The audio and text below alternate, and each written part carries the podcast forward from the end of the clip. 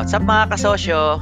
Welcome, welcome sa ating Negosyo Real Talk Podcast kung saan maaari mong marinig ang usapan ng mga tunay at malulupit na negosyante dito sa Pilipinas. Enjoy listening mga kasosyo kahit na may mga kasabay kayong ibang ginagawang mga importanteng bagay habang pinapakinggan nyo tong podcast na ito. Magkakasama pa rin tayo habang nakikinig po kayo. God bless mga kasosyo and enjoy listening. Tara simulan na natin tong balitaktakang mabangis. Ayos!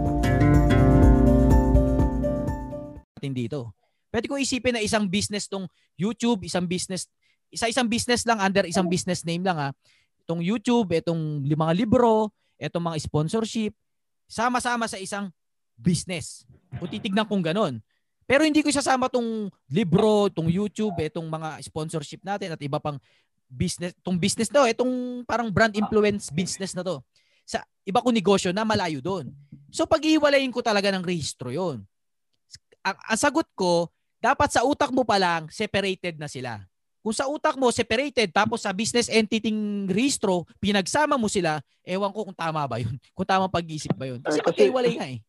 Kasi po sa may doon sa amin may nauna na sa amin yung oh. hindi ibang ibang city. Yung business nila parang magkatulad din sa amin na may may pharmacy din sila, may hardware din sila. Pero bakit yung nakalagay doon pareho yung 'di ba sa mga signage may nakalagay doon sino may ari na kumpanya. Eh, bakit pareho lang sila? Pero iba yung bakit iba pareho yung may-ari, yung corporation nakalagay sa mga signage nila. Pero iba yung ibang pareho din hardware sa ano din. May grocery din sila, may pharmacy din sila, pero isa lang yung mother corporation, hindi, hindi ko alam lang. May tinatawag din kasing group of companies na meron na sa taas, pero sa baba nun, hiwa-hiwalay na kumpanya pa rin yun. May ah, ganun so, kasing ah, setup. Ah, yun pala yun. May parang mother na ano company. Um, Oh, may ganun. Pero, bago ka mag-mother company, kailangan buuin mo muna yung maliliit. Para sa akin to ah, meron kasi iba ginagawa, ginawa kagad yung mother company bago bumuo ng mga maliliit. Para sa akin hindi ganoon. Buka muna ng maraming maliit, saka ka magparehistro, kaya saka ka magparehistro ng isang mother company na mag-handle ng lahat ng kung ano man 'yon. Parang sa baba, pataas. Hindi yung taas kagad, tapos pababa. Kanya-kanyang diskarte. Kanya-kanyang takbo ng utak. Kaya nga sabi ko, ito sa utak ko lang to ha. Ito para sa akin. Kung paano ko sineseparate yung mga maraming business. Ang tunay na negosyante, dadami talaga businesses niyan. Talagang ganun, natural yan. Kasi pag na-figure out mo na paano makakita ng opportunity at kung paano i-execute siya ng walang pera at paano mag-grow yan ng walang pera, hindi ka na mauubusan ng business na itatayo. Kaso ang problema, yun na, yun na naman, success ay distracted to success. Kaya ang una, dapat yung utak mo hindi malilito. Kasi pag ang utak mo nalito, lito na lahat.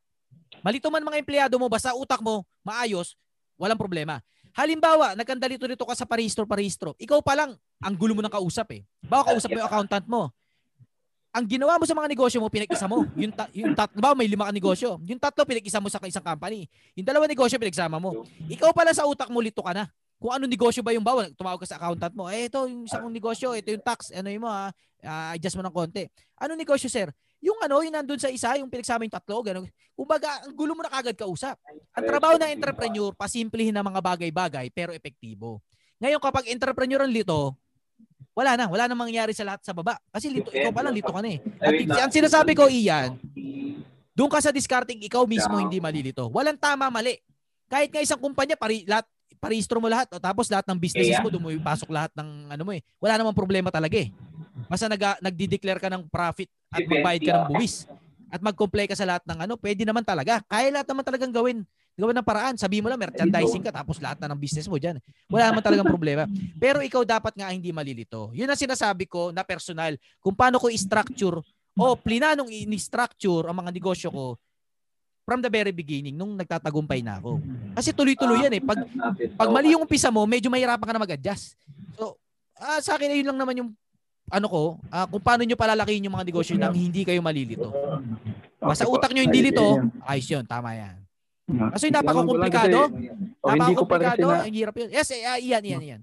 Hindi ko pa kasi nasimulan kaya tinanong ko para hindi na ako magkamali. Baka ma- masabay ko yung dalawa eh. Mali pala yun. Di, wala na, mahirapan na ako. Buti na kaya tinanong ko ngayon na hindi pa nasimulan. Oh, tama yun, tama yun. Ano na, naka-execute na yung grocery sa hardware? Uh, yung ngayon, ano lang, uh, pharmacy tsaka uh, hardware. Umandar na. Umandar na, umandar na. Paparehistro na lang. Eh, hindi. O, under na ngayon. Tapos i ano na lang sa corporation. Bali, isirado ko yung sole proprietorship. Hmm. Tapos transition na sa corporation. Ayan, Tama. Tingin ko na figure out mo na. Saka na, Kasi- maganda, ayos yung stage mo. Nag-start muna bago ipaayos. Sa 8 months pa lang yung pharmacy.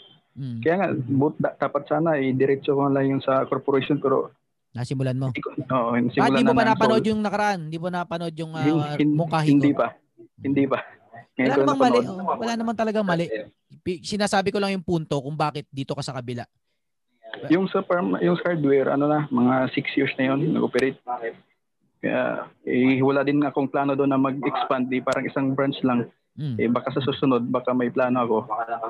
Kaya corporation ko na lang. Tama. Magko-corporate kayo mga kasosyo, hindi dahil trip nyo lang mag-corporate o kaya sinabi ko. Magko-corporate kayo kasi may pangarap kayong palakihin yung negosyo.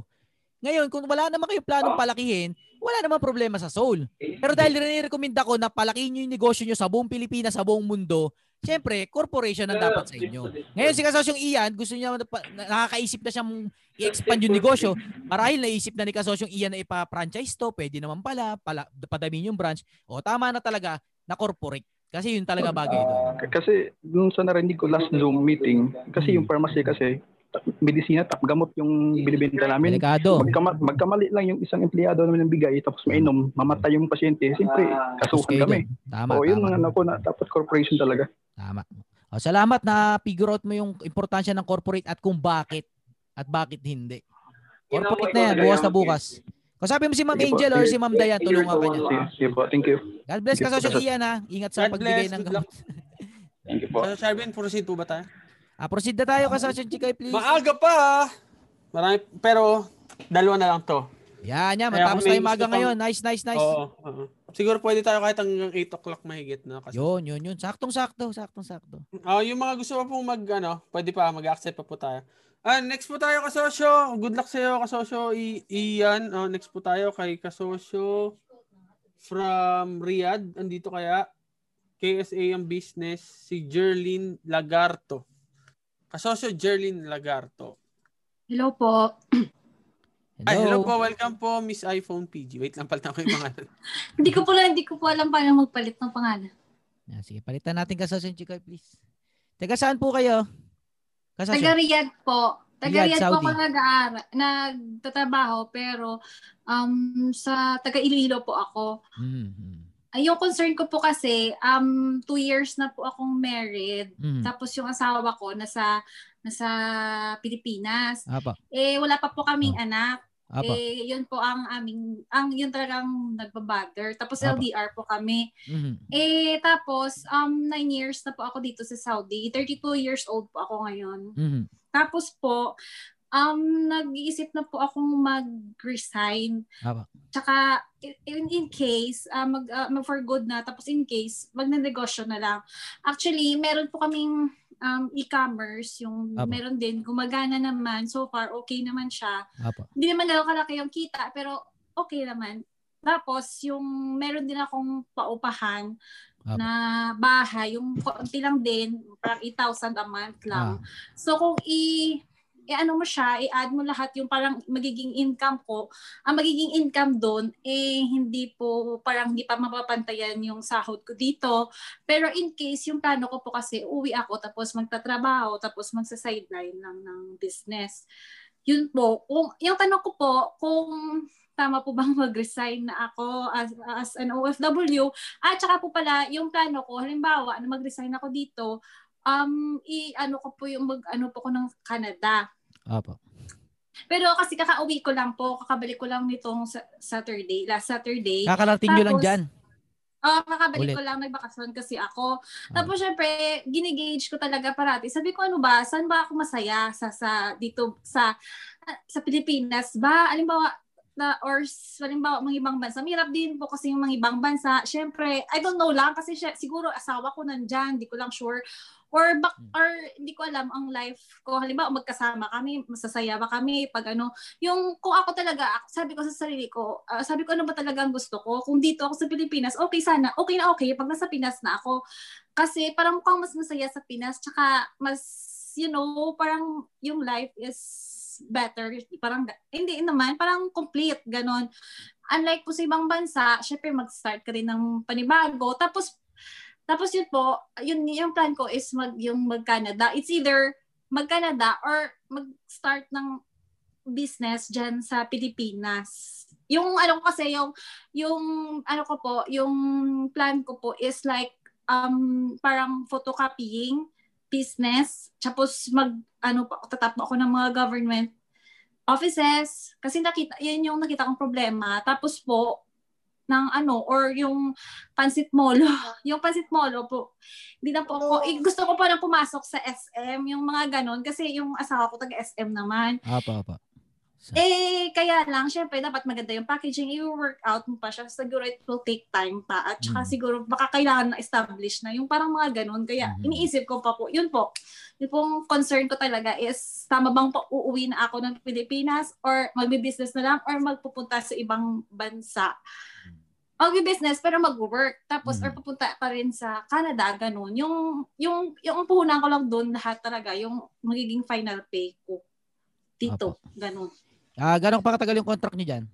Dahil karating Ah, niyo. re- renew- renewable naman po every year pero may mga Ah, sabi-sabi yearly. na parang Saudization na dito. So baka um na ano na, na baka patanggalin na kami dito kasi sa government po ako nag nag-work ngayon. Ganun. Ah, sige. Kasi yung girly, ah medyo confused po kayo sa bagay-bagay sa buhay niyo pero tutulungan po natin na mapag-usapan yan. Una po kasi yung girly, girl, girlin, ah, una po. Ito para sa lahat mga kasosyo ah. Pag sinasabi niyo yung salitang negosyo, kailangan niyo mapagpraktisan na wag, wag yung dudukto ng salitang lang. Sa mga nagpo-post, ah, kasosyong Arvin, abroad po ako. Plano ko pong magnegosyo na lang para po ah, yung buhay namin ganyan ganyan. Pag hangga't hindi niyo na hangga't hindi kayo sanay na magsalita ng negosyo na hindi niyo dinuduktungan ng salitang lang, wag mo na- iba pa yung takbo ng utak niyo. Hindi niyo pa naiintindihan yung papasukin niyo. No? Kasi ako pinapaintindi ko yung Correct. negosyo. Ang negosyo kasi, hindi to pag nagnegosyo ka, kuro magandang resulta yung dahilan kaya na tayo magdinegosyo. Ang negosyo hindi to tungkol sa sarap ng buhay o sa magandang resulta ng pagyaman. Hindi yun ang entrepreneurship eh. Hindi yun ang negosyo. Kaya hindi to ni- nilalang. Kasi ang negosyo, hindi to para kumita ng pera. Hindi to para makasama ang pamilya. Hindi talaga eh. Bonus na lang yung mga yun eh. Ang negosyo po mga kasosyo, ay ito ang paraan para magawa mo yung mission mo sa mundo in exponential way. Hindi to tungkol sa biyayang matatanggap mo or dami ng perang kikitain mo kaya ka magdinegosyo. Ang tunay na dahilan kaya ka magnenegosyo dahil may gusto kang gawing pagbabago kung sa panahong kung saan ka sinilang. Meron kang misyon na hindi ka makatulog na hindi gawin yon at hindi ayaw mong mamatay hanggat hindi ka gumagawa ng paraan para mabago yon. It's more than money eh. It's a mission calling eh.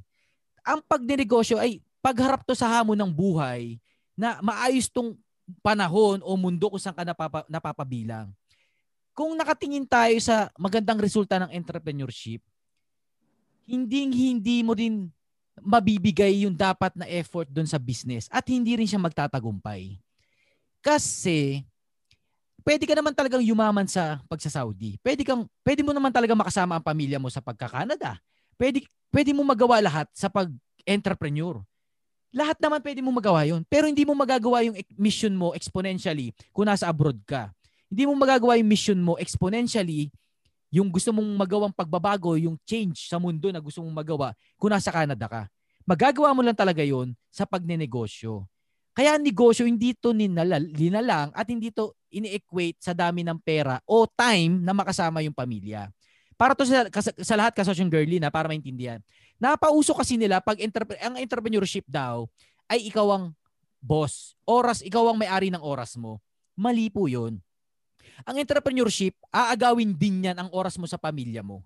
Aagawin din yan lalo ang lahat ng pera mo, ang lahat ng resources mo. Uubusin lahat yan ng negosyo. Hindi ka magkakaroon sa negosyo. Akala nyo ba nagkakaroon kapag nag-business ka ng pera? Ay, nang, nagkakaroon ka ng pera pag nag-business ka? Mga kasosyo, hindi ka nagkakaroon ng pera pag nagnegosyo ka. Alam nyo ba't mukhang mayaman yung mga nagnenegosyo kahit wala silang pera? Kasi ginagampanan nila yung mission nila sa mundo. Kaya ang tingin ng mga tao sa kanila, napaka-successful kahit hindi pa. Kasi na, yung espiritu nila tama sa buhay nila. Hindi to sa pagkita ng pera. Kahit saan ka pumunta, kahit ano trabaho mo, kikita ng pera. Kaya hindi pera ang usapan sa tunay na entrepreneurship. Pinaliliwanag ko to kasi hindi hindi sarap buhay ang pagnenegosyo. Hindi porkit nasa abroad ka, eh pangit ang buhay mo. Hindi porkit nagnenegosyo ka sa Pilipinas, eh masarap ang buhay mo. Hindi porkit nasa ibang bansa ka, eh wala ka ng quality quality time sa pamilya mo. Hindi porkit nasa Pilipinas ka, eh may quality time ka na sa pamilya mo. Kasi kahit nasa Pilipinas ka, pag wala ka talagang kwentang kapamilya, magulang sa mga anak mo, wala ka pa rin talagang kwenta. Kahit pa entrepreneur ka. Kaya hindi to doon. Hindi to tungkol sa pera at sa oras. Hindi to tungkol sa masayang buhay o sa pamilya. Ang negosyo, hindi nila lang. Pag naudawaan nyo yan, mapag, mapag-desisyon na kayo ng tama eh. May isa tayong kasosyo, si kasosyong uh, Lodits uh, sa Dubai na nag-meet kami ready na siya, nag-fail na siya, nag-negosyo na, nag-OFW siya ulit, nagkapera na. Pero hindi, sinabi ko sa kanya, hindi doon ang basyan kung ba't ka magne-negosyo ulit. Magne-negosyo ka ulit dahil meron kang hindi maintindihan, mapa, mapaliwanag sa buhay mo na gusto mong gawin. Nasa gawa. Ang entrepreneur, kumikita yan dahil sa ginagawa nila. Hindi dahil sa perang natanggap nila. Alam niyo yung mga successful na tao na idol nyo? Hindi sila successful kahit sinusukat sila ng mundo sa net worth nila. Sinusukat sila ng mundo dahil sa 1 billion uh, bao si si Jeff Bezos mag mag 1 trillion yung yung net worth niya. So sinusukat siya ng mundo sa dami ng pera niya. Pero yung alam niyo yung tunay na entrepreneur, hindi sila nakatingin sa net worth. Kaya marami nagtatanong sa akin, ano bang net worth mo, Arvin Urubia? Una, hindi ko sasagutin dahil hindi ako public figure. Kaya wala kayong karapatang malaman. Kasi hindi dapat. Ba't kayo nakisyoso sa pera ng may pera? Yung mga pag- public figure na, na may-ari ng mga public companies, naka-announce na yung yaman yan. Ako wala pa akong public company, kaya hindi mali na malaman niyo yung net worth ko. At una, wala sa sukatan ng dami ng pera ng tao kung bakit kayo maniniwala sa kanya o bakit kayo hindi maniniwala. Maniniwala kayo sa tao dahil sa ginagawa niya, hindi dahil sa dami ng pera niya. Magkaiba kasi yun. Lagi nasa action. Entrepreneur ka dahil sa gagawin, hindi dahil sa matatanggap mo. Mag-entrepreneur ka hindi dahil sa oras na makukuha mo, kundi dahil mas gagamitin mo na yung oras mo sa mas kapakipakinabang sa mission mo sa buhay. Hindi to tungkol talaga kasi sa uh, okay na, kumikita akong pera tapos kasama ko rin yung pamilya ko. Wala namang masama sa ganun. Pero hindi yun ang entrepreneurship. Ang entrepreneurship ay parang para ka sundalo, nalalaban ka na kahit mamatay ka, lalaban ka pa din. Kasi kailangan. Hindi ka magne-negosyo dahil masarap ang masarap tignan bilang isang negosyante. Hindi doon eh. Magne-negosyo, mag, magiging entrepreneur ka kasi kailangan. Hindi mo gusto pero kailangan. Hindi ka magiging entrepreneur dahil gusto mo magiging entrepreneur ka kasi kailangan eh. Kailangan mo maging entrepreneur dahil hindi mo maintindihan kung bakit kailangan. Basta kailangan mo maging entrepreneur. Dahil kailangan. Ayaw mong mamatay nang hindi mo magawa yung bagay na hindi mo maintindihan. Basta kailangan mong gawin. Hindi to, to at sa resulta at sa pag ginalingan mo doon, kusa na lang darating yung yaman, kusa na lang darating yung fame, kusa darating yung mga recognition, kusa yung darating. Pero hindi yun yung una na kagad nating iniisip kung bakit natin gusto maging entrepreneur maling perspektibo. Kaya bumabagsak ang negosyo kasi mali ang tingin nila o basa sa salitang negosyo. Ang negosyo, kahit na employed ka sa Bangko Sentral, negosyo pa rin naman titignan yun eh. Kahit employed ka, nasa loob ka ng isang negosyo. Kahit na gasoline, gasoline boy ka, negosyo pa rin yung titignan. May business kang gasoline boy ka, business yung tignan. Hindi ito tungkol na ikaw ang boss o ikaw ang empleyado. Hindi yun ang entrepreneurship. Ang, ang entrepreneurship ay tungkol sa pagkilo sa bagay na pinaniniwalaan mo kahit wala kang resources. Kahit na walang resulta, kahit wala pang kita, ginagawa mo kasi naniniwala ka sa mangyayari sa future na maganda. Yun ang entrepreneurship. Hindi to sa resulta na sigurado. Ito yung pagkilos kahit walang, walang sinabi sa'yo o pinangako na itong magaganap o matatanggap mo. Hindi ko sasabihin sa inyo kung magnenegosyo talaga kayo o hindi. Ang sinasabi ko kung ano talaga ang entrepreneurship at ano ang malaking tsansang mangyari pag naging entrepreneur kayo. Kung maniniwala kayo doon, regardless kung anong kakulangan nyo, regardless kung anong sabihin ng iba, tutuloy-tuloy pa rin kayo. Basta maintindihan nyo kung ano tong entrepreneurship na to at hindi kayo maloko sa kung anong definition ng ibang tao sa salitang entrepreneur na, na dinideceive nila tayo. Nalulungkot lang ako kasi marami pa rin Pilipino na nakatingin sa resulta. Walang masama doon. Pero pinagtatrabahuan natin dito, ay eh, maintindihan natin na yung trabahong dapat trabahuin, yun ang dapat nating tignan na motivation. Walang masama na ma-inspire tayo na samahan ng pamilya. Wala pong masama doon kasi dapat naman talaga. Pero wag niyong gamitin yung entrepreneurship para sumarap ang buhay niyo. Kasi sa mundo ng pagnenegosyo, hindi talaga masarap ang buhay. Hindi talaga masarap. Kutakot-takot ang tutuligsa sa inyo. Sino-sino magsasabi na masama kayo? Kahit minahal nyo, kayo pa rin ang mali. May masarap pa doon. Mas masaya na tahimik lang ang buhay mo. Mabait ka sa lahat. Lahat pabor ka. Lahat pabor sa'yo. Pero pag naging boss ka na, kukutsain, pati kuko mo. Lahat, pati bawo ng hininga mo, ikikwento sa iba. Kasi ganun talaga eh. Eh. Walang masaya, walang masarap o masaya sa pagiging entrepreneur. Parang lang kung wala ka pa doon. Ayun ang ina-explain ako sa mga pinagsasabi ko na hindi to masaya, hindi to masarap, at hindi yun ang primary na motivation natin kung bakit kayo papasok sa bagay na to. Ang pinapakita ko sa inyo, hindi mga pajero ko, hindi mga brand new sasakyan ko o bahay. Ang pinapakita ko sa inyo na kahit anong resultang natanggap ko, nagtatrabaho pa rin ako ng malupit. Sino sa inyo handang magsalita ng 9 hours na walang bayad? Meron ba sa inyo? Tumulong ng walang bayad? Meron bang gagawa nun sa inyo? Kung handa rin kayo doon, katulad ni Kasosyon Chikoy, entrepreneur na kayo. Ayun ang definition ng entrepreneurship. Walang inaasahang kapalit pero nagtatrabaho ng malupit. Maintindihan nyo yan mga kasosyo, bawas na ang tsansang malugi kayo. Katulad ni kasosyong may kanina, nag-invest, umaasang babalik. Kasi nga, ang entrepreneurship, hindi talaga umaasang babalik. Ang tunay na investor, umaasa talaga, hindi umaasa talagang babalik. Hindi talaga sila umaasang kikita.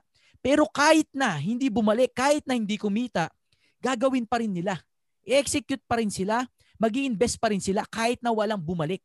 Huwag niyong asahang may babalik. Kusa naman talaga eh.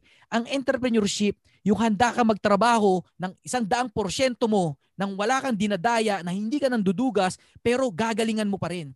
Kung ikaw empleyado ka, nagtat- sinasawaran ka ng 8 oras, tapos natutulog ka pa ng dalawang oras, hindi ka entrepreneur nun. Eh, ang dugas mo eh. Bayad ka na nga, hindi dudugas ka pa. Ang entrepreneur, yung kabaliktaran nun. Hindi na nga bayad, pero hindi nang dudugas. Nagtatrabaho pa ng sobra. Yun ang entrepreneurship. Pag naintindihan nyo yun mga kasosyo, hindi nyo nasasabing lang ang negosyo. At mapipigure out nyo na kung anong effort, anong dapat, anong klaseng galing ang sinasabi kong galingan natin. Kasi hindi hindi to ma-equate sa ah, magkano sukli, magkano babayad sa akin pag ginawa ko yan. Hindi entrepreneur yun.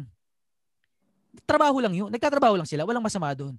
Pero ang kailangan ng mga Pilipino, yung gumawa ng mga bagong bagay na kahit walang asahang balik, gagawin pa rin. Doon tayo nagkulang eh, sa mahabang panahon. Yung mga sumusugal sa mga pinaniniwalaan nila, doon tayo kinapos yung henerasyon natin. Kaya sa atin magsisimula yun. Tayo yung pupusta kahit hindi manalo. Tayo yung maglalakbay kahit walang daang diretsyo. Tayo yun. Yun ang entrepreneur kahit walang sahod, kahit walang bayad, kahit di mo makita pamilya mo ng matagal na panahon, kahit di ka makausap ng matino ng mister mo ng asawa mo, basta entrepreneur ka dahil nakapokus ka sa vision mo. At gamit ang vehicle ng pagiging ng entrepreneurship, ng negosyo, kaya kaya magagawa mo yung mission na yun. Hindi pera, hindi oras, hindi free time, hindi fame, hindi hindi respeto, hindi yun eh. Mas more than that, ang hirap lang explain. Basta sa paulit-ulit nating pinag-uusapan, somehow yung ilan sa atin na pipigure out na ano ba talaga yung entrepreneurship. Ano ba talaga yan kung bakit masi ba- bakit kayang simulan kahit walang pera? Bakit bakit kahit walang pera lumalaki yung negosyo? Bakit ganun? Kasi nga hindi pera. Natuto lang tayo na laging nasa pera. Pera, pera, pera, pera. Hindi eh. Hindi. May more than sa pera na hindi ko ma-explain. Basta yun yun. Yun yun yun yun. Kasosyong Gerlin, hindi ako makapag-desisyon at hindi mo rin makukuha sa grupo na to yung desisyon. Pinagdadasal din niya ng matindi. Hanggat isa sa isip mo, nasa puso mo, na gusto ko tong gawin, gusto kong umuwi sa Pilipinas, gusto kong gawin to, ipagdasal mo lang lagi na pagdasal. Darating ang tamang panahon, magkakaroon ka ng lakas ng loob. Sa tulong din ng community natin, panonood ng ibang vlogs, hindi lang vlogs ko, pati ng iba, mga libro, magsasama-sama yan. At balak isang araw, ma- makakaramdam kayo ng sobrang strength na makapag-execute na kayo. Kasi hindi, hindi ko naman kayo pinaparalyze dito eh na magbigay kayo sa akin ng pera tapos makapag-negosyo na kayo. Hindi. Ang payo ko, ipunin nyo lahat ng resources nyo, pera nyo, kasi puhunan nyo yan para sa sarili nyong execution. Hanggat wala pa kayong malinaw na desisyon sa gusto nyong gawin sa execution sa, sa buhay nyo. Kasi siyang girlin, pagdasal nyo ng asawa mo yan lagi. At ito ah, last, tungkol sa e-commerce na business, nandoon na kayo kasi siyang girlin, di ba? One year and uh, mag one year point 1.5 years na po. Ako po yung admin, tapos yung asawa ko po yung nagpa-process doon. So Ah. ako ang humaharap sa mga buyers. Okay, Mga profitable lahat. po. Yung Pyra. Opo, Profitable. opo. Okay Ah, Ito ganito ah. Ito para sa lahat. ang hindi ko sinasabing e-commerce per se, ha, yung talaga mag-e-commerce kayo. Pero ang industriya ng e-commerce, yung magbenta ka lang online, tingin ko papalo pa to in 5 years or in 10 years. Kaya kapag sinamahan nyo ng salitang focus, mag-focus lang kayo dyan. Case in point, ang binibenta nyo lang online, isang mag, ano lang, uh, headset lang. Halimbawa, headset lang. Mag-concentrate lang kayo na kayo ang pinakamagaling magbenta ng headset sa buong Pilipinas. Kikitain nyo ng milyon talaga eh. Kikita talaga kayo ng milyon. Pero kailangan nyo ng focus. Matuto kayo ng hindi kayo madistract, matuto kayo ng reinvesting, matuto kayo ng wag manginig kapag may ganitong kalaking perang bumagsak. Mai-apply niyo yung mga pinagkikwentuhan natin dito. Mag-focus lang kayo. Magdesisyon kayo na dito tayo magpo-focus. Bawa, mister mo, ah, honey, dito tayo magpo-focus. Headset e-commerce lang. Wala nang iba. Gagalingan natin dito. Mag, magpapatent tayo dito ng ganitong logo. Papa, gagamit tayo ng mga influencer. Gagalingan natin dito headset lang. Talagang kikita kayo ng pera. Talagang kikita kayo doon.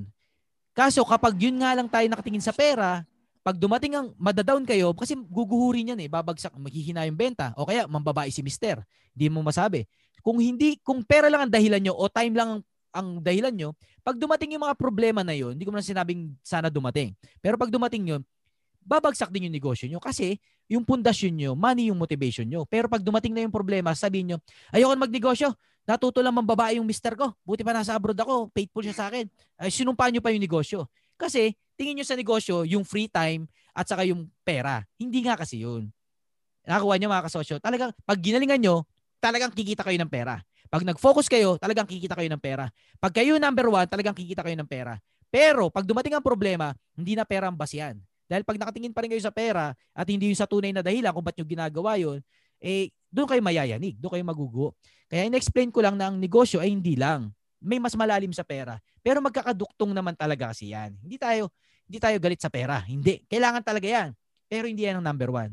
Hindi, hindi natin pinagta, parang din, din, nadidiri tayo sa pera. Hindi yun ang pinupunto ko. Wag lang, sa entrepreneur ha, wag lang yun ang motivation nyo. Kasi hindi talaga yun eh. Siguro kita kayo dalawang milyon, limang milyon. Pero after that, pag motivation nyo, pera lang, hindi nyo na magawang kumita more than 5 million. Kasi hindi na nga basihan talaga ang pera sa tunay na negosyante. May more than pa dun eh. Na hindi ko pa rin ma-explain kasi nga para siyang brand brand eh. Hindi para siyang espiritu na hindi mo talaga ma-explain kung ano yung gusto kong sabihin na hangga't di mo na maramd hangga't di mo nararamdaman yon yung kung ano man yon hangga't di mo nararamdaman yon na kahit anong humarang sa'yo, kahit anong sabihin nila sa'yo, kahit murahin ka nila, kahit sabihin nila madugas ka, kahit na mainggit sila sa'yo, basta hindi ka pa rin hinto. Hindi ka pa rin hinto, hindi mo alam kung bakit, basta hindi ka pa rin hinto. Basta, gusto ko maramdaman nyo yung lahat. Hmm. Kung ano man yung feeling na yun. Kasi yung girly, natutulungan ba kita sa pag-iisip mo? Opo, medyo clear naman. O lalo ka na lito. This okay naman po. May nakuha naman po ako. Okay. Sa dami kasi plano mo, no? Sa dami ng sinabi mo kanina, lito ka. Lito ka rin eh. Distracted. Lito din po. Uh, distracted ka rin. So, ina-align ko lang, binibigyan kita nung parang prime, no? Tapos bahala ka na kung paano mo i-align doon yung mga iniisip mo. At uh, wag mong kalimutan, syempre, pinagdadasal din natin lagi yan. Yung peace of mind, yung yung decision na tama, si, Diyos talaga makakatulong niyan. No? Hindi libro, hindi vlog. Pinagdadasal yan. Pwede bang dagdagan yung sinabi nyo? Ah, si Kasasyong Rovel. Pakapakinggan natin. Kasasyong Rovel, please. Ah, yes. Ah, dati kasi, yung magulang ko, no, yung especially yung mother ko, gustong gusto niya ako magtapos ng law. Eh, ito, ito swakto sa, sa tanong mo, ma'am, dagdagan ko lang po yung sabihin ni Sir Arvin. Naka second year law na ako noon, Philippine Law School dyan sa Pasay. So sabi ko, hindi pwedeng laging ganito, kailangan ko mag-shift kasi may mission ako sa buhay, sabi ko. So nag-entrep ako, hindi ko akalain na po siya ganito pala kahirap. So sabi nga ni Gary Vaynerchuk, yung yung yung may-ari ng VaynerMedia, sabi niya, you will never know kung ano yung kapalaran mo sa pagpipilian mo eh. Maaring magbubum ka sa Canada at maaaring maging successful din ka magiging successful din ka magiging successful ka din sa pagiging entrep. Hindi mo alam kung ano yung kakalabasan, pero mamili ka lang ng isa talaga. Yun lang po. Salamat daw kasosyong Robel. Ano lang Thank you po. Hello. Ano po? Hello kasosyo. Dagdag ko lang din po sa parehas kong Kasosyong Yuri, yes, please. Yes, yes. Kasi nakaka-relay naman po ako sa kanya kasi magulo talaga kapag habang nandito po po kami sa sa ibang bansa. Talagang malilito ka rin eh. Gaya ko may nag-o-offer na papuntang Canada dito sa Hong Kong. cross country, ganun. Pero sabi ko, hindi. Talaga pinag-isipan ko rin na ano, pinagdesisyonan na hindi hindi yun ang goal ko, parang ganun. Yung parang nararamdaman ko kasi yung mission ko, kailangan ko rin to pa rin sa Pilipinas, hindi po sa Canada. Ganun. Parang naiiyak ako. Kailan po ako sa yung... kasi nararamdaman ko po yung two years ko na po kasi iniisip tong business idea na to habang nasa Saudi ako Mhm. bago ako pumunta dito sa Hong Kong. Mhm. Hanggang ngayon, iniisip ko pa rin. Parang, Mhm. Kwan, two years in the making, parang ganun. Hanggang ngayon, hindi ko pa po kasi na-execute kasi nga ito pong pandemic, hindi pa ako makauwi.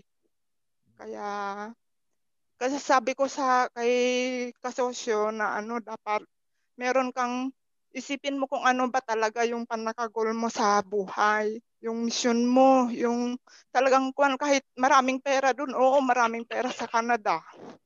Isipin mo, kahit makapunta ka dun, masaya ka ba?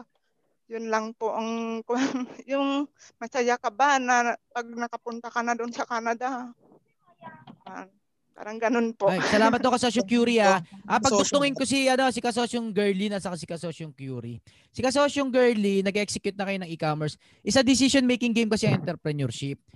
Laging maraming ah, opportunity sa paligid. Kung sakaling kay Kasosyong Curie at kay Kasosyong Girlin, distracted sila na may opportunity sa Canada, may pwedeng ganito, pwedeng ganyan.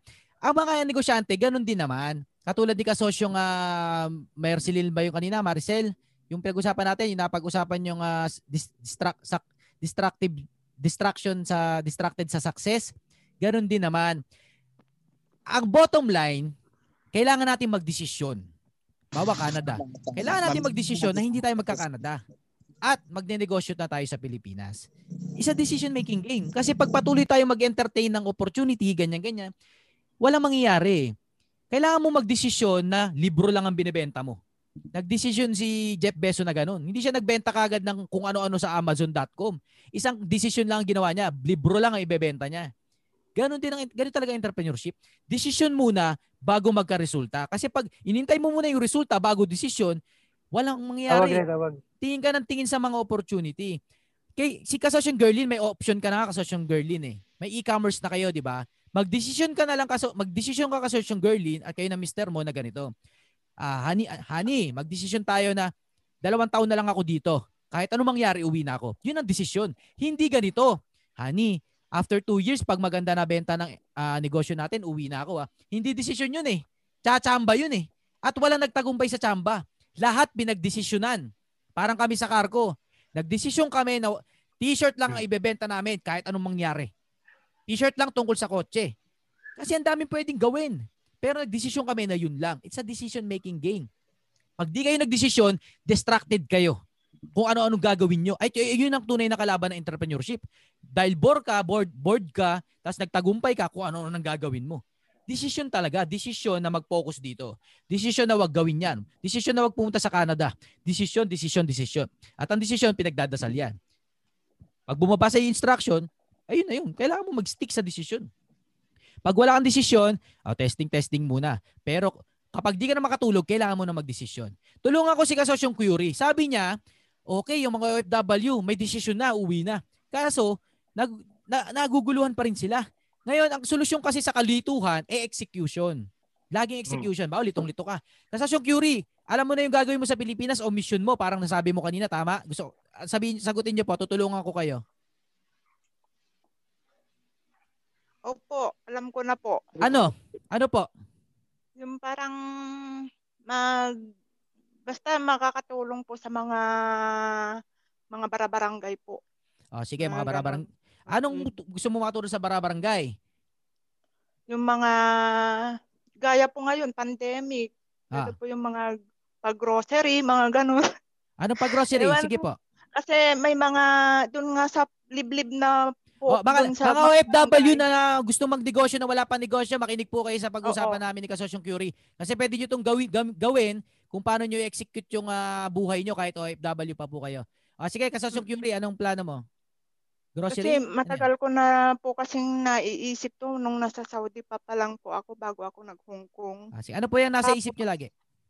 Yung parang um, kasi doon sa barangay namin na obserbahan ko, Aba. ay, mare, pag grocery, yung pabili ng ganito, bagoong, mga Ah, yan, ganon, yan, yan. ganon sila.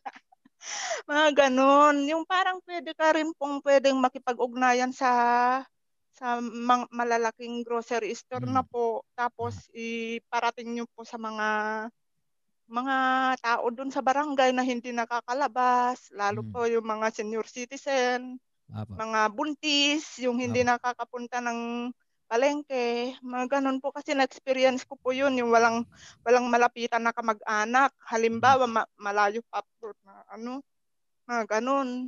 Eh kaya matagal ko pong pinag, yung parang matagal na pong sumisiksik sa utak ko na kasi naran, naranasan ko po yung dalawa yung anak ko na lalaki, maliliit sila. Aba. Tapos ako, hindi ako makalabas ng bahay kasi nga maliliit pa yung mga anak ko. Aba. Nag, talagang takbo ako sa tindahan. Aha. Tumatakbo ako sa tindahan para lang makabili ng pagkain namin. Tatlo lang po kami sa bahay. Eh, Mhm. Yung asawa ko na, ah, ano, siyempre nagtatrabaho. Ako, Mhm.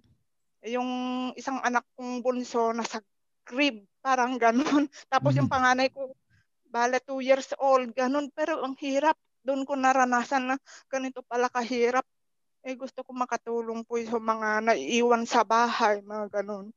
Kaya matagal ko na rin pong ano, hindi ko po alam kung paano pero oh, nag-aas po ako kay Lord na kung ano po yung kwan kasi ang goal ko talaga mabigyan yung pamilya ng pamilya sa isang pamilya ano bawat mayroong pagkain na nakahain dun sa Ah. kusina nila kahit maiwan po sila sa nasa liblib na puok mga ganun kaya parang na nakakon ko na po parang na gusto ko pong makatulong talaga yung mga nanay ganun Ah, sige, kasosyong Curie, salamat po dun sa ano nyo, ha, sa pagbigay ng idea nyo. Mga kasosyong OFW, lahat kayo may mga idea na sa Pilipinas kung ano gagawin nyo. Ngayon, ituturo ko sa inyo yung technique kung paano nyo i-execute kahit nandiyan kayo sa abroad. Kasi may idea na kayo eh. So, kailangan nyo na testingin. Wala nagsasabi na magtatagumpay yan. Pero, ang mas mahalaga sa akin yung ma- matesting nyo. Ganito kasi ang mindset nyo dapat. Ito yung technique na to. Pakinggan nyo maigi mga kasosyo ha para ma-context nyo kung paano ba talaga kayo mag-execute kahit OFW kayo. Paano kayo mag-execute sa Pilipinas? Ganito. Ito yung technique na tinatawag kong nakakulong sa kwarto technique. Tandaan nyo maigi yan. Yan ang technique. Nakakulong sa kwarto technique. Kayo mga OFW, wag nyo kasing isipin na nasa ibang bansa kayo. Isipin nyo, nakakulong lang kayo sa kwarto ng bahay nyo. Nandoon lang kayo sa kwarto ng bahay nyo. Yun yung technique, nakakulong sa kwarto technique.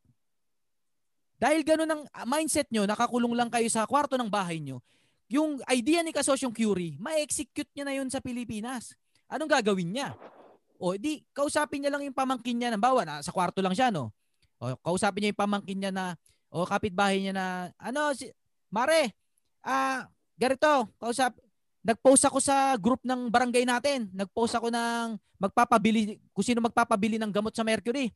Mare, hindi ako makalabas ng kwarto eh. Ah, ganito, padala kita ng pera, ikaw bumili na itong mga to. Ito yung order ni Santiago family, ito yung order ni ano ganyan. Ito yung order ni Francisco. O yan, nabili mo lahat yung mga gamot na yan. Tapos, i-deliver mo sa kanila. Bibigyan kita ng 500, Mare. Hindi ako makalabas ng kwarto, Mare. O di si Mare mo, kailangan din ng pera yon gagalaw yon ikaw nando ka lang sa kwarto. Wala ka sa abroad. Ano, kasosyong OFW. Wala ka sa abroad. Nandun ka lang sa kwarto. Yun ang isipin nyo. Yun ang technique. Nandun ka sa Pilipinas, wala ka sa abroad. Nakakulong ka nga lang sa kwarto. Hindi ka makalabas sa kwarto. Hindi mo magalaw yung kamay mo. Nandun ka lang sa kwarto. Natutulog ka lang doon. Pag may tra- Kasi, ang isipin mo, natutulog ka pag may oras ka ng trabaho sa dyan sa amo mo sa OFW. Eh, yun ang mindset. Nasa Pilipinas ka. Mag-execute ka sa Pilipinas. Yun nga lang, nakakulong ka sa kwarto. Yung kumari mo na tinawag mo bilang ah, mag-execute, hindi mo siya partner. Ano mo siya? Empleyado mo lang siya. Utusan mo lang siya. Huwag mo ganong isipin na employed ka. Huwag mo isipin ganun. Utos-utos lang. Pag ba nakakulong ka sa kwarto sa, sa bahay nyo, kailangan mo pa bang i-hire yung kumari mo para bilang ka ng soft drinks? Di ba hindi? Nakisuyo ka lang. At binigyan mo pa siya ng pera. So, tropa-tro, kumakumari lang. Pamangkin-pamangkin lang. So ganun lang isipin nyo mga kasosyo. Kung OFW kayo at mag-execute kayo sa Pilipinas, isipin nyo na nakakulong lang kayo sa kwarto ng bahay nyo. At kahit anong gawin nyo, nandun lang kayo sa loob ng kwarto. at internet lang ang pagitan. ba? Video-video lang. So kahit nasa malayong lugar kayo, nandoon lang din kayo sa kwarto ng bahay nyo. At kung gusto niyo magnegosyo ng shumayan doon sa labas ng gate, ganoon lang din ang ano, ang execution. Ikaw ang mag-execute, hindi yung pamangkin mo, ikaw. Nandun ka nga lang sa loob ng kwarto nakakulong, hindi makalabas. So lagi ka lang utos ng utos. Chat ng chat, video call ng video call. Ayan ang diskarte ni Kasosyong Kenneth at ni Kasosyong uh, uh, Dexter. Nag-execute sila sa Pilipinas, pero nandun sila sa OF, kaso nasa abroad sila. At, at ano ha, uh, talagang purong OFW, may trabaho. At hindi basta trabaho, talagang legit na trabaho ng OFW. Pero nakapag-execute. Yun ang mindset mga kasosyo. Nasa Pilipinas ka pero nakakulong ka lang sa kwarto. Utos ka lang ng utos kasi iniisip, eh layo ko eh. Nandito ako sa ibang bansa, hindi ako maka-execute. Kailangan uwi muna ako. Hindi, nasa Pilipinas ka, nakakulong ka nga lang sa kwarto. Talaga namang malaki kita ng mga taga OFW. Ngayon, gamitin nyo yan para mag-testing na mag-testing. Mauubos man yan sa testing, basta may makukuha kayo. Kayo matututo, kayo magkakamali, kayo nag-execute, kaya nyo naman mag-post sa group ng mga, ano sa barangay nyo ah. Pwede pa nga kayong gumawa ng group ng barangay nyo kahit nasa OFW kayo eh. Sino ba nakakaalam nasa ibang bansa kayo? Wala. Si Kasosyo Kenneth, akala nasa Pilipinas siya. Yung mga empleyado niya alam nasa Pilipinas. Hindi alam na nasa ibang bansa. Wala naman nagsabi nasa web nasa ibang bansa sila eh. Ang alam nandiyan lang sila. Kayo utak nyo ayusin nyo. I-mindset nyo na nasa Pilipinas kayo pero nakakulong lang kayo sa kwarto. Dahil nakakulong kayo sa kwarto, hindi kayo makalabas. So utos lang kayo ng utos. Pero kayo ang boss. Hindi nyo ka-partner yung inutusan nyo. Inutusan nyo lang yon. Sino nag-execute? Kayo. Sinong boss? Kayo. Sino may-ari? Kayo. May paki ba yung inutusan nyo? Walang paki yun. Kahit kumita yan, walang paki yun. Kasi pa, wala, wala talaga silang paki kasi kayong boss. From the very beginning. Na-try ko yan, kasosyo. Ah, kasosyong May. Ah, sige, try uh, ko may yan. ano si kasosyong May. Akin din, na-try ko din yan. Hey, May! Ah, ako. Hello! Ah, na-try ko yan dito kasi ako hindi rin naman ako nakakalabas. DH ako dito sa may Middle East. So, syempre Middle East, wala ka namang day off dyan. Minsan ka lang magkakaroon day off. Pero Okay. ako kasi talagang zero. Wala talagang day off. At ah, ang trabaho ko dito, wala ring oras. Hindi po pwedeng pagtapos ng 8 hours, tapos na, nakakulong ka sa kwarto. Hindi po pwede ganun. Basta pag tinawag ka, automat, ah, automatic yan, may trabaho.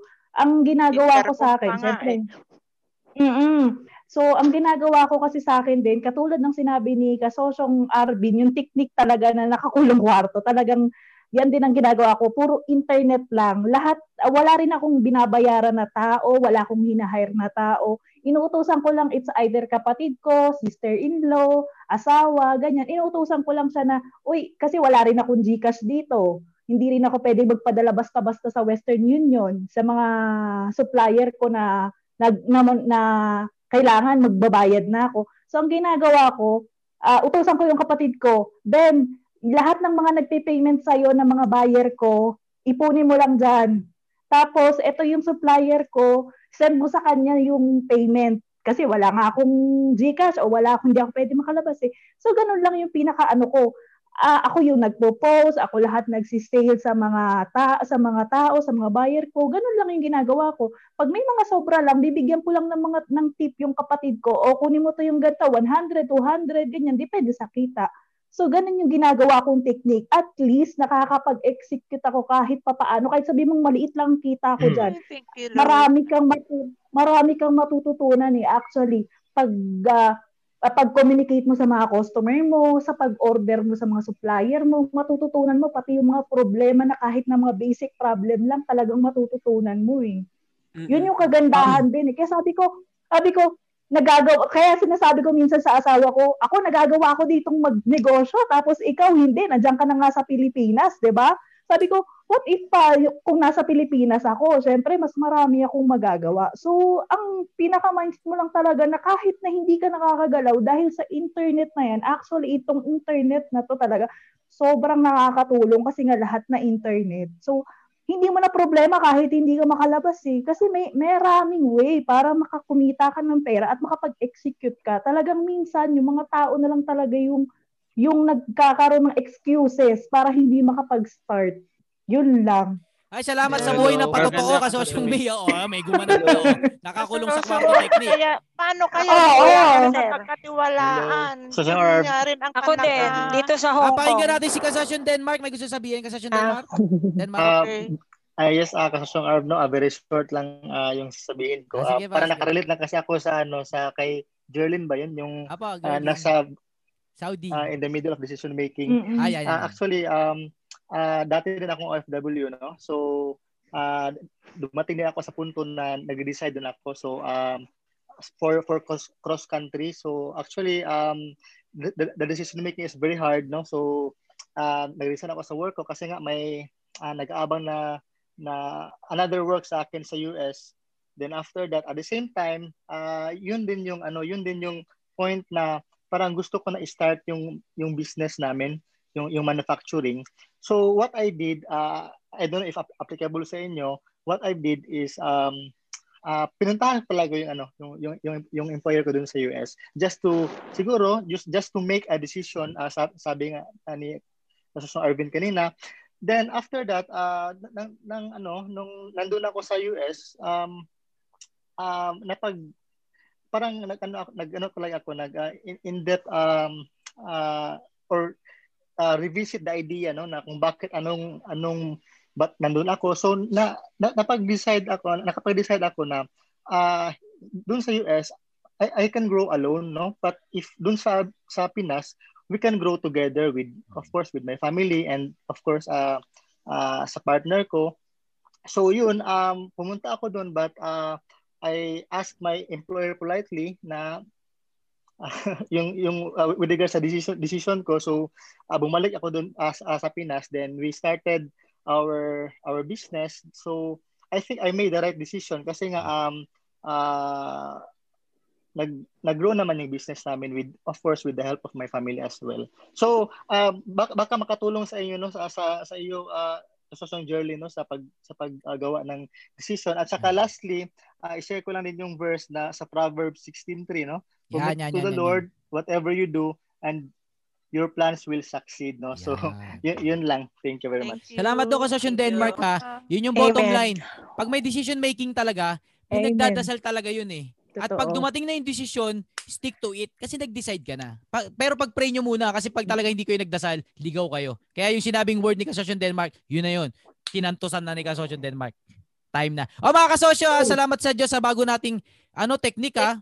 Ah, nakakulong sa kwarto technique. ha? Pagkalat niyo yan sa mga kaibigan yung OFW. Hello, ate, yung mindset na yon ha. Hi Hindi law of attraction ha. Nakakulong sa kwarto technique. Ha, explain niyo na lang. Kasosyo, ano may sabihin kayo? Oo, sana eh. Share ko oh, din yung akin. Oh, ano, nakakulong talaga sa kwarto technique, oh.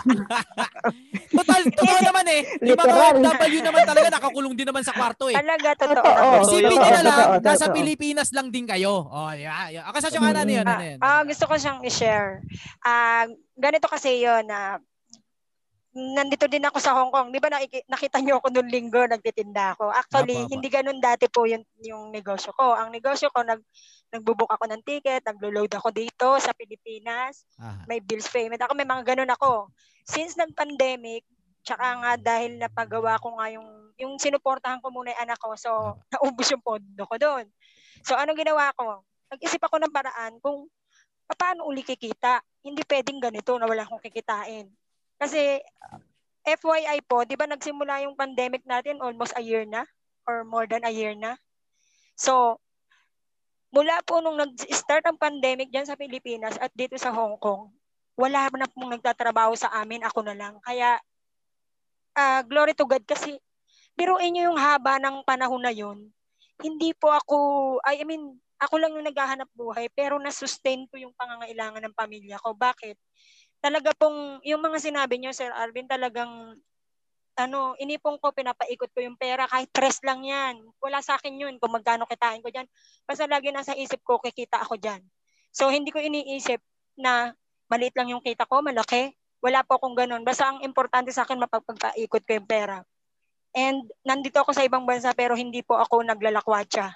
Pagdating ng day off, talagang kung ano yung pwede kong pagkakitaan yun ang ginagawa ko.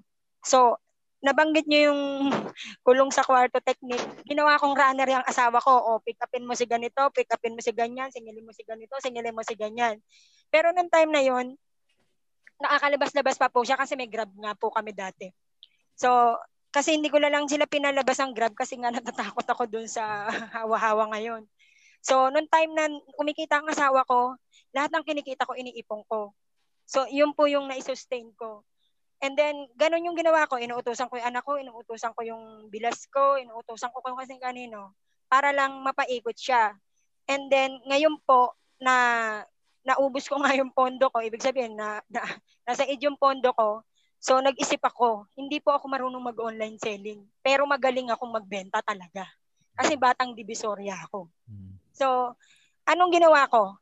Kailangan na matuto ako. Hindi pwedeng hindi. Ano pong ginawa ko? Tumambay ako sa central. Hindi po ako tumatambay dyan. Hanggang sa nakakilala ako, naka, mahilig kasi ako makipag-chika talaga eh, friendly ako eh. So, yun, natuto ako unti-unti. Hanggang ngayon po, dahil hindi ko nga, dahil wala namang booking, walang masyadong lipad ng aeroplano, walang mga ganon. So, to make the story short, nagagawa ko pa rin kumita kahit na hindi ko po alam yun, pero inaral ko lang talaga. Kasi talagang totoo naman na kapag gusto, may paraan. Kapag ayaw, dinadahilanan lang natin eh. So, nasa sa atin yung huling desisyon palagi kung papaano natin gagawin yun. Na kahit naman nasa ibang bansa tayo, pwede, oo, oh, medyo ano komplikado lalo na sa ating mga OFW kasi pag tinawag ka ng amo, syempre mapuputol. Pero may mga spare time tayo na yung iba ang ginagawa, nag nagge-games lang. So parang 'di ba po yung mga negosyante na lahat ng nakakausap natin, ano sinasabi? While other play ay while others are playing, ikaw naman nag-execute ka. So habang sila ngayon nag nag uh, nagsasaya, ikaw nagpa gumagawa ka ng paraan para ma-execute mo yung yung business mo. And then later on, ikaw naman yung magsasaya, sila naman yung nakatiwangwang. So, by choice yun. Choice natin. Tayo ang magdo-drawing ng sarili nating kapalaran. Oh, Sana po sabi ni Salamat ka Sosyong Ana. Uh, thank you ka Sosyong Chikoy sa reminder. Napansin niyo ba yung ano whiteboard ni ka Sosyong Chikoy pag ano na last 60 seconds. So nga pala nagpa-practice tayo ng magano mahaba eh, no? Isang umaatikabong balitaktakan na naman ang napakinggan mo mga kasosyo. Salamat sa halos isang oras na pagsasama natin dito sa podcast episode na ito. Kung nabitin ka pa kasosyo ay maaari mo pang mapakinggan yung karugtong neto sa iba pang mga episodes. Have a great day mga kasosyo and trabaho malupit pa tayo. Muli, wag nating kalimutan na ang tagumpay ay galing kay Lord Jan. Kaya tuwing magtatagumpay tayo, balik natin sa taas yung glory. I love you mga kasosyo and God loves you. Trabaho malupit tayo, bawal tamad. Galingan natin mga kasosyo para sa bayan.